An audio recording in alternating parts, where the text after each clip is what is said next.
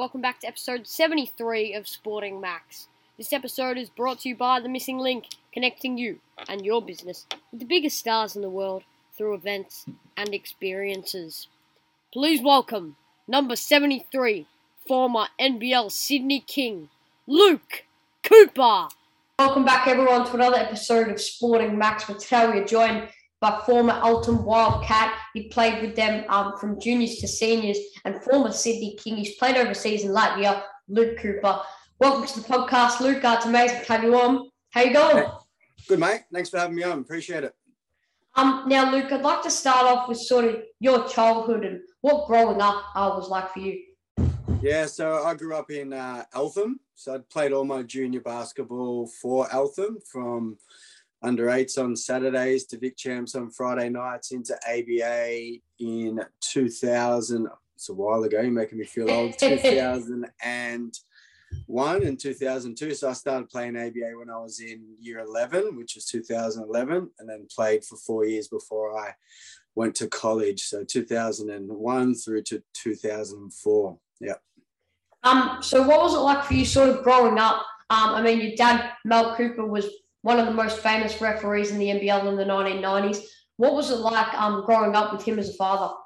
Yeah, I mean, it was it was good because we had obviously had access to go to games and experience things at those games that other sort of children couldn't. But yeah, I mean, in terms of me playing and stuff, I, I copped a fair bit of stick from um, you know, opposition players, and you know, you only made this team because your dad's Hollywood and yeah. all that sort of stuff that like no one really liked him anyway. So why would I make a team because of him, sort yeah. of thing. So it was good in a sense. Um, it had some challenges at times, but the, the the positives definitely outweighed the negatives. Definitely.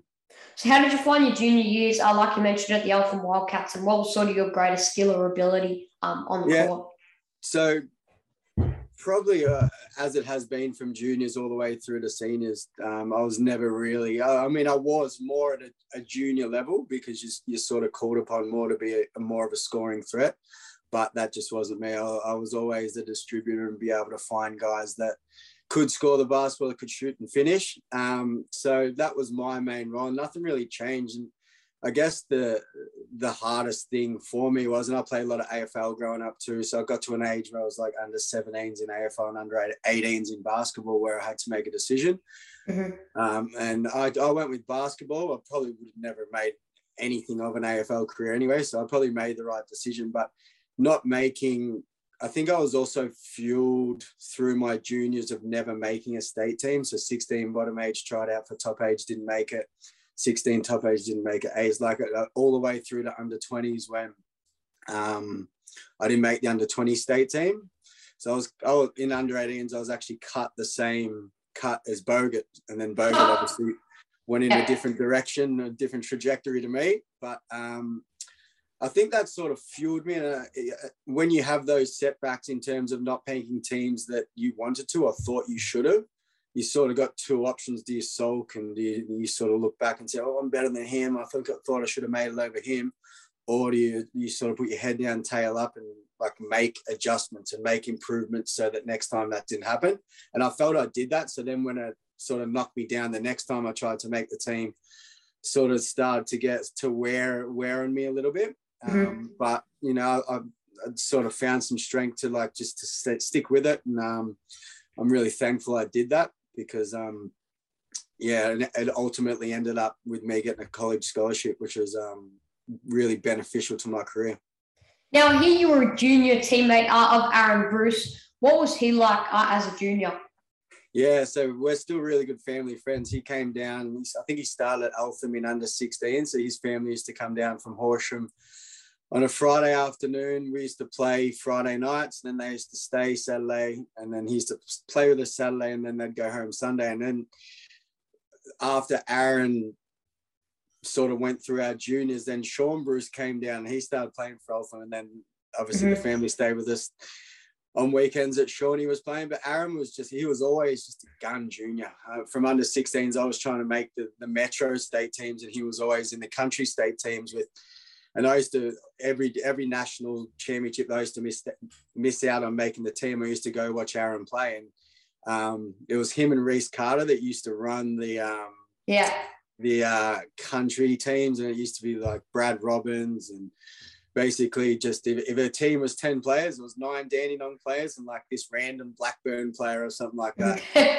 but um, they, hey, they all, the big Metro always used to win. So, I mean, I, I can all sit here and sulk about not making the team, but they, um, they put, we always, well, Vic Metro always put together a decent squads that very rarely lost at national championships. But Aaron was just, he was a class above when it came to those, those national championships.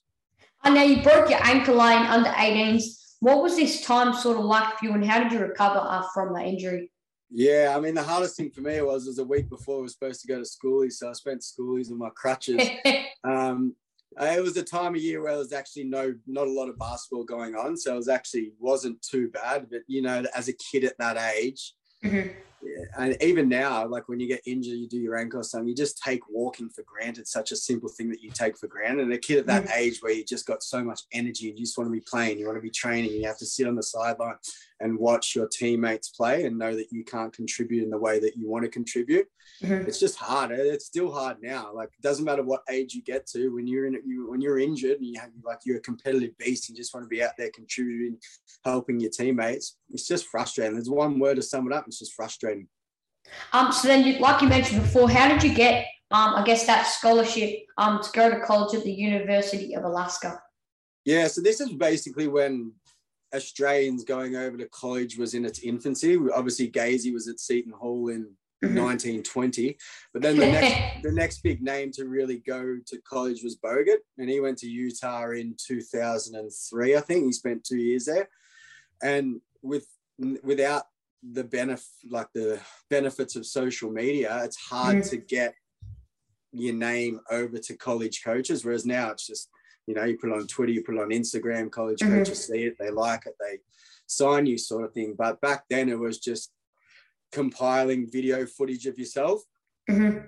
spinning it onto DVDs. You know what DVDs yeah. are? yeah. yeah, spinning onto DVDs. And then I had a guy, Bruce Palmer, who um mm-hmm. he was coach when I tried out for Hunter Pirates when I was in year 12, didn't make it, but he had a lot of contacts over in the States. So I just fed him my DVDs. He sent them out to coaches, and the process back then was it's sort of a network over there. Whereas if one college coach didn't like it, they'd forward on to a next college, and hopefully it just ended up in the hands of someone who was looking for the player that I was, and that happened to be a coach in Alaska, and the rest is history.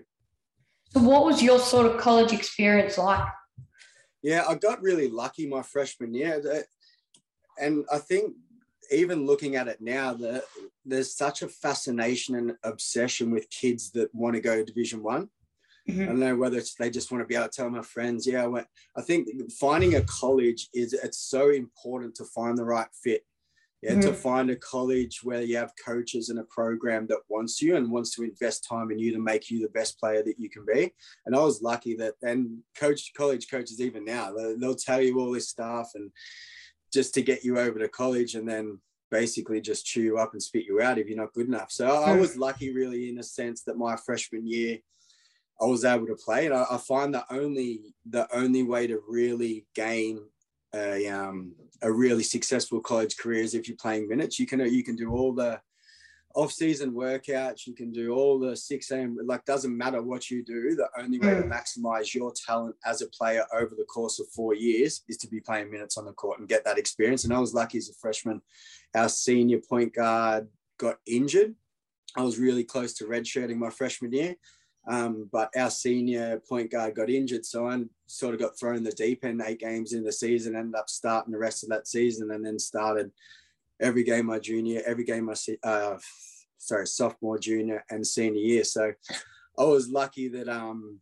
it's sort of luck to start with, and then creating your own luck as you go, and then um, just sort of learn being a sponge and just learning from the upperclassmen, and then just taking that and dedicating time in your own game to make making sure you're actually playing those minutes. So, what was college like? Uh, I guess off the court.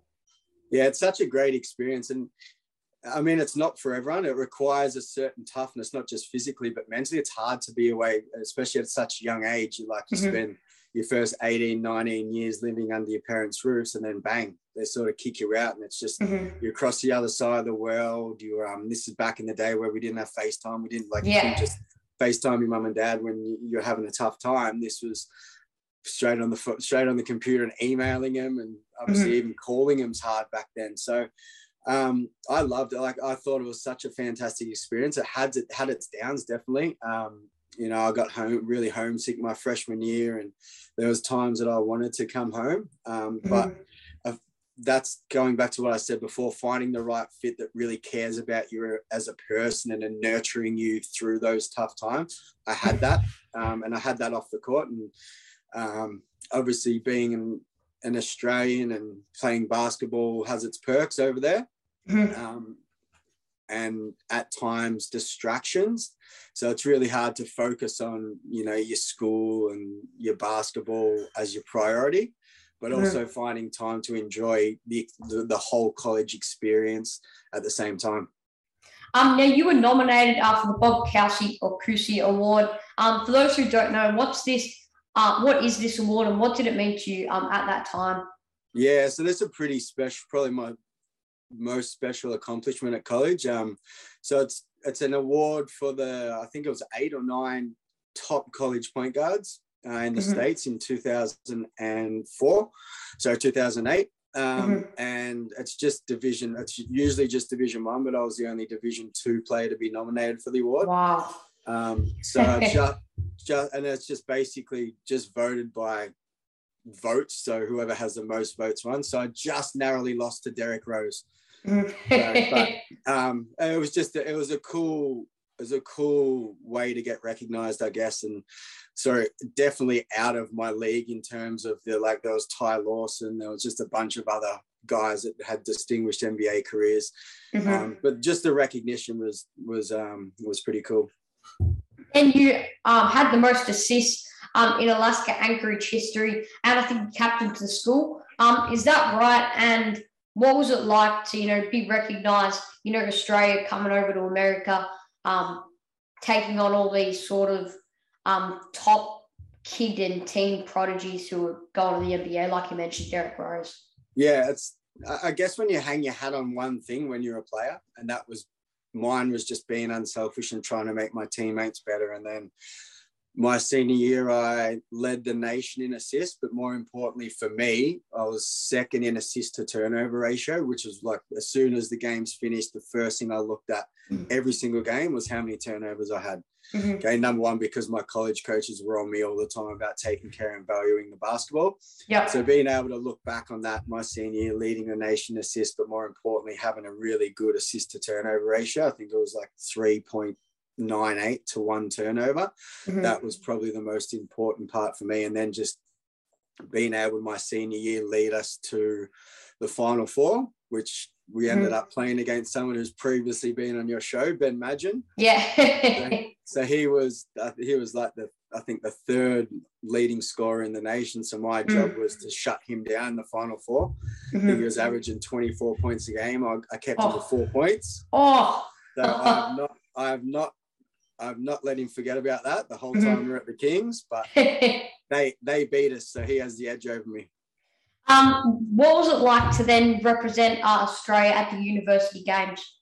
Yeah, that was pretty special too. So we went to um, Thailand, um, and this was sort of before the University Games. Now, if it was like it was now, mm-hmm. back then, I definitely would have made the team. So now it's just like they picked the absolute basically it's a, a, a, project sort of teams now. Back then it was just sort of the best college players that were either seniors or juniors essentially. Yeah.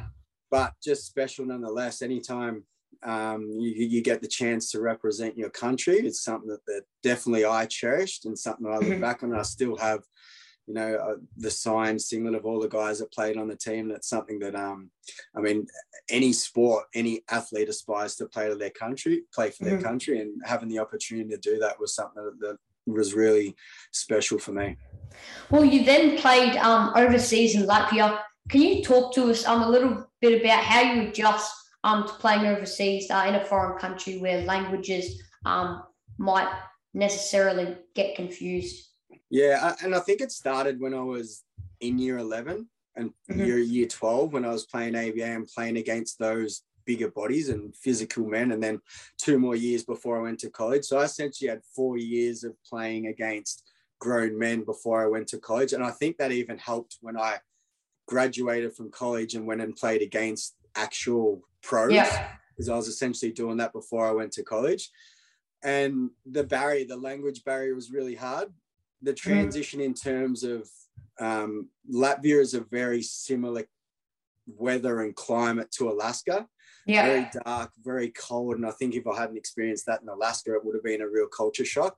But mm-hmm. having been through that in Alaska, I was able to transition to it relatively easily. The, as you said, the thing that I found the hardest to deal with was definitely the language barrier. Obviously, at that mm-hmm. time, 2010, I think it was, English was becoming the universal language. So majority of the younger guys on the team spoke mm. English, a, a, basic English, but a, a, one that was able to um I was able to understand. But yeah, our coach was 50, he didn't speak English. So oh. essentially when it got to timeouts, it was him speaking Latvian, me sitting at the end of the bench, and then if there was something that I needed to know, the assistant coach spoke some sort of English, and he'd just tell me. So, yeah, it was it was hard, but I mean, once you're in the flow of the game, I mean, you've got signals with your hand signals and it's very easy it's just it's the barrier of pre-game post-game going out to restaurants and mm-hmm. supermarkets that i found a little bit more difficult there was definitely just a couple of yeah and just nodding your head and pretending you agree and understood when mm-hmm. deep down you had no idea what they were saying so what was it like on court in latvia um, with sort of wins and going on the road um, and trying to play your best basketball yeah, so I started I started my career at Latvia really badly. I um I was probably averaging 10, 12 minutes a game and it's cutthroat mm-hmm. over there. So that I went home. So the season ran from I think it was August through to December and then we had a break and I went home for a week at Christmas and I was secretly hoping that they were going to cut me so I didn't have to go back. But yeah, um, if they did that, they would have had to pay me out my contract. So I ended up coming, I ended up coming back just before New Year, and I was put through the next two weeks, and I think this was specifically targeted to make me quit. So mm-hmm. they didn't have to pay me out.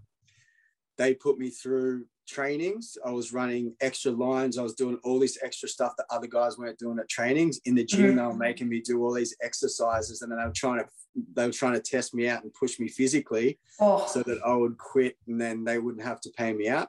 But I mm-hmm. stuck through it, and I just I knew what they were I knew what they were doing, so I just sort of said stuff. You know, I'm going to stick this out. I'm going to be sort of tough it out a little bit. And then mm-hmm. our point guard ended up getting injured, and then the second half of that season, I ended up averaging sort of 12, 14 points a game and um, yeah. playing really well the, the, second half of the season. So, um, sort of just a, a lesson to, you know, times aren't, especially as a professional athlete, more times than not, you're going to have really challenging, tough times, and it's how you respond to those. And that's life in general, isn't it? Really, that yeah, you know, it's never going to be rosy. You're always going to have challenges. There's times that push you mentally and physically, and um, you've got to attack it with the right mindset. And I did that, and I, sort of got rewarded in a sense. Um, so you then played for the Sydney Kings on the 2010-2011 season. Why did you decide, decide to sort of come home um, and play for the Sydney Kings? Yeah, so I came home from Latvia and I played a year. I played a year at SEABL. I lived with mm-hmm. mum and dad in Melbourne. I played a year at SEABL for Kilsyth. And then I actually met a girl who lived up in Sydney. So it was just a chance meeting mm-hmm. and ended up moving up to Sydney, and that's when Sydney um, was brought back into the NBL. Mm-hmm. Um, and then having my college career, and then those few years in Latvia, um, ended up signing. Uh, Bob Turner was the GM, and he ended up coming. I played for Manly ABA up here, and he ended up coming to a couple of games for Manly. Mm-hmm. So, and then it was just a process after that, and then five started my first five games for the Kings and played pretty well, and then had a game in Adelaide where I broke my foot and then missed the major- missed the rest of the season, missed the rest of my first season, and then um, came back for a second year. So yeah, just challenging times, but was able to pull through. Like you mentioned before, playing alongside uh, Ben Madgen at the Sydney Kings, what was it like uh, to play alongside him? Yeah, he's um, I was probably I, I, played two years at the Kings and that was it. And I think I probably could have got a little bit more out of myself in terms of mm-hmm. a few more years if I had had the work ethic and the dedication that he has. He's probably the hardest worker that I've ever played with. He's mm-hmm. always there, you know, an hour before training starts. He's always getting shots up after training. We used to get my first and second year, we got a ball each. Every everyone got a mm. basketball, and like after the first year, his basketball was just you couldn't even read yeah. the Molten it. Like he just the time that he dedicated to his game. There's no coincidence for a man that moves as slow as he does to be able mm-hmm. to exhaust a, a, the NBL career that he did. Mm-hmm. Right, was purely just pure purely through the, his work ethic and the amount of time that he dedicated outside of games itself. I mean, that sort of mentality and mindset and work ethic, I guess, runs in the family. I mean, I was watching Women with Drive, I think it was on C31, Channel 44 last night, and they were talking about, because um, it was Melbourne Boomers and um, Michelle Timms, Timsy was on there, and she was talking about Tess Madgen and um, her whole sort of work ethic. And, you know, if there's not a great energy at training, she's going to go, I'm not letting, I'm not letting train just go down the kitchen yeah. sink, you know? And I think she, I think they said she called um, Ezi Magbegor out for a flop at training yesterday morning. Yeah, and, that, and what a like what a reward for effort that she got being able to make the Opal squad last year. Like that's no mm-hmm. coincidence. Mm-hmm. That is that's a tireless effort, and that's like hearing that story in terms of calling people out and holding people accountable. It's one mm-hmm. thing to be talented and make the team through talent, but like she's obviously a natural born leader, and obviously that talent does run mm-hmm. in the family with Madge, his sister Jack playing for Collingwood. Um, mm-hmm. and that that work ethic that they have, and I was funny you say that. I was watching Golden State play yesterday, and they spoke about after every home game, Steph goes and does lifts weights and does cardio for half an hour before he goes and does his meter, and everyone sees mm-hmm. what he does on the court, but what he does on the court is a result of his work off the court. And yeah. I mean, you, you can't produce what he produces without being an elite athlete and being as fit as he is. And um, yeah, you just it's you, uh, the same in anything. You get you get, and it's the cliche, but you get out what you put in and it's so relevant to basketball and what you see on the court is what you see as a result of what you do off the court. Um, throughout your first season at the kings you averaged 13 points. Um, how did you sort of find your first season at the kings where sometimes you get more game time um, than other games? Yeah and it was an adjustment going from latvia to coming back to australia and um,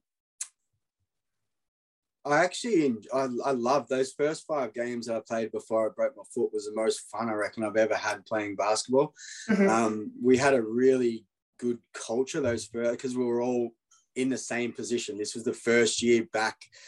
Some guys have Graham Dan Kazoo that all played NBL before. So we mm-hmm. had those veterans, then we had the imports, and then we had just had the guys that are coming out of college or that had played ABA that we were just sort of all put together, but we're in in yeah. it for the same reason. First year back as a club. Um, so it was a lot of fun. And then obviously being the point guard and leading the team through those first five games was enjoyable. Obviously it was cut short, but yeah, it was, um, that was a really fun first five games of my, essentially my professional career. Um, I heard you came up against Paddy Mills um, in one of his first games with the Tigers. Uh, can you talk to me about this game? Yeah, so we actually played him in the preseason in a game at Kilsyth um, first, and then we played him down there. And yeah, he, I mean, there's probably three guys that I've found the most challenging to defend, and the guys that I found hard to defend were guys who were just as lethal shooters as they were taking the ball off to the to the hoop. Obviously, if you've mm. just got a guy who's just aggressive but can't really shoot, you can be a little bit further off mm-hmm. and just have the ability to contain him but Paddy's obviously a dual threat. Like he he's easily the hardest guy to defend. Not mm. just when he has the ball, he does so much work off the ball that there's just zero chance to to rest. Yeah, you mm-hmm. get continually put through screens off the ball, on ball screens. It's just he's just an absolute handful to defend. And um, mm-hmm. Yeah, I mean, there's no coincidence in the position he's in today. But him, um, Jamar Wilson, who played for Cairns, and Cedric Jackson, who played for New Zealand, easily the three hardest guys. But Paddy's in a league of his own. So, what was it like to play against Paddy Mills and then see the career that he's gone on to have? Yeah, so he came back because oh, I think there was something going on with the NBA season and his contract, and um, yeah, we're hearing the news that he was coming back. It wasn't good news for me. It wasn't good news for other point guards in the league. And um, I mean, fantastic for the league that he came back and played that season. Um, yeah, and, and uh, that was sort of the year. That was probably the year him coming back was sort of the the start of guys in Europe. You know, the David Andersens mm-hmm. and Yuleys of guys that had distinguished careers overseas. Even though Paddy went back to the NBA, mm-hmm. that started to come back. And I think that's what's made the league as good as it is today. Um, you know, the the not just the imports that we have here, but like the the gun Australians who have had distinguished careers in the Europe and over in in the NBA coming back was the foundation of building the league to where it is today. And like yep. I would hate playing in the league today. It's just the talent, the talent in the league today compared to when I was playing is just on a whole nother level. Um, so, how did your time uh, in the league come to an end? Yeah, so it's as I said before, I probably could have got a couple more years out. I just I didn't. Mm-hmm. I'm one of the ones that didn't dedicate enough time mm-hmm. outside of the game to myself. I was never a good shooter. I was never an elite shooter. Mm-hmm. So I could probably, if I had a, had that outside threat of being able to knock down threes, and I actually got it once I stopped playing NBL and I was playing for Manly and ABA up here, I felt like I was a better player than when, when I was playing NBL, mm-hmm. just because, you know, guards had to respect you. And I, I obviously naturally had an ability to find guys. Um, mm-hmm. I reckon that was the the reason why I didn't get another contract, and, and it's it's a good lesson for me to be able to convey to kids that I coach now that mm-hmm. hey, I can tell you to do this stuff, but that wasn't me, and I'm telling you because through sheer experience that Mm-hmm. If you don't put in the work, if you don't, you know, you want to get to a level. Everyone wants to be a great player, but not everyone wants to dedicate the time and the effort that it takes to get there. And the ones yeah. that do, do get there, and the ones that don't, you know, they just have that mediocre career. And I felt mm-hmm. I, besides my college career in Europe, I felt like I didn't really maximize my potential in the NBL, which is fine. I got what I deserved. Yeah. But um, yeah, I, I feel like I could have got a few more years out of me if I had the right mindset in terms of improvement. Uh, so what are you up to um, now post career? Yeah, so I'm just I'm live up here in Sydney on the Northern Beaches, and I'm just coach. Yeah, I'm head of head of basketball at Mosman High. I run a basketball mm-hmm. academy at um, another school on the Northern Beaches, and then I'm just junior coordinator at Scotch College and just coach at Manly. So I'm really really invested in kids and like making them better and maximizing. I really have, and I knew when I went to college that mm-hmm. post career, whenever that would be, that my my passion once it was done would be coaching. I, just, I love mm-hmm. the X's and O's of it. I love dissecting games, watching any games, Europe, NBL, NBA, mm-hmm. watching what teams run, watching what coaches do defensively in terms of trying to change momentum of games. I'm really really just i am a student of the game and I just I love that side of it. Um, mm. Yeah, so I'm, I've been uh, I've been fortunate enough to have a job up here that helps fill that that love for the game that I have. So how did you find adjusting um, after you played basketball to the coaching side of, of the sport? Yeah, so I, it was a little bit easier for me because I still had that competitive fix in terms of playing ABA, and I'd still be playing. Like I'll keep playing till however long. I'll slow down, hmm. um, and I can't shoot still, so but I'll still be able to find guys, and I'll still run up and down for fitness. But that transition from post career was made easier through playing ABA. It wasn't at a high level. It was, it was a lot mm-hmm. more relaxed and um, yeah. more enjoyable because it's not as cutthroat and there's not as much pressure and you don't have to dedicate as much time with it. And I was able to transition to coaching, which is now my post career through playing. Mm-hmm. So I was sort of made um, a little bit easier through still feeling that you know the competitive juices that I have, and even coaching, I still have that. I want to get out and I want to play even when I coach. Um, yeah, still have that drive to um to uh you know the competitive drive that you just have it or you don't. I have it when I coach and I have it when I play, and I just I have trouble switching off sometimes. uh, what would be or what is your best advice uh, to anyone who wants to be a professional basketballer um, and make the NBL and play overseas and be successful like yourself? Yeah, I think it's just something that we was that I've spoken about the whole time. It's you you have to have a real number one, you have to find something you're passionate in, whatever that is. Mm-hmm. Yeah, every businessman, whatever it is, whatever field you choose, the best in that field, dedicate the most time to it, dedicate the most mm-hmm. time to improvement in that. And they get to the top through a mindset, through having the right mindset, and then just dedicating time to whatever it is to make you the best in that field. It's the same with basketball. You need to, you need to identify deficiencies in your game, and mm. you need to work on those. And the more deficiencies and areas that you identify, you know, the more improvement you can pour into it. You know, the better player you're going to be. And there's no the, the best players you see in the NBA and the NBL. They're not just the best players just because you know mm-hmm. they're athletic or that they they're the mm. ones. The best players dedicate the most time to making themselves assure themselves that they get to that position. And um, yeah, that, that would be the, the advice that I give. It's so cliche, but you put the work in and you, you'll see the rewards if you if you dedicate the time to get to where you want to be. Uh, thanks, Luke, for coming on the podcast today and putting aside, I guess, 40 minutes or so of your time to come and have a chat. It's been an absolute honor to have you on. Oh, good, man. Appreciate your time. Thanks, buddy. Thanks, Luke. Stay tuned, everyone, for more Sporting Max. Thanks for listening to this episode of Sporting Max. Check us out on iTunes, Spotify, or YouTube, and be sure to follow our socials. This episode is brought to you by The Missing Link. This is the voice of Melbourne, and we'll see you back here real soon for another episode of Sporting Max.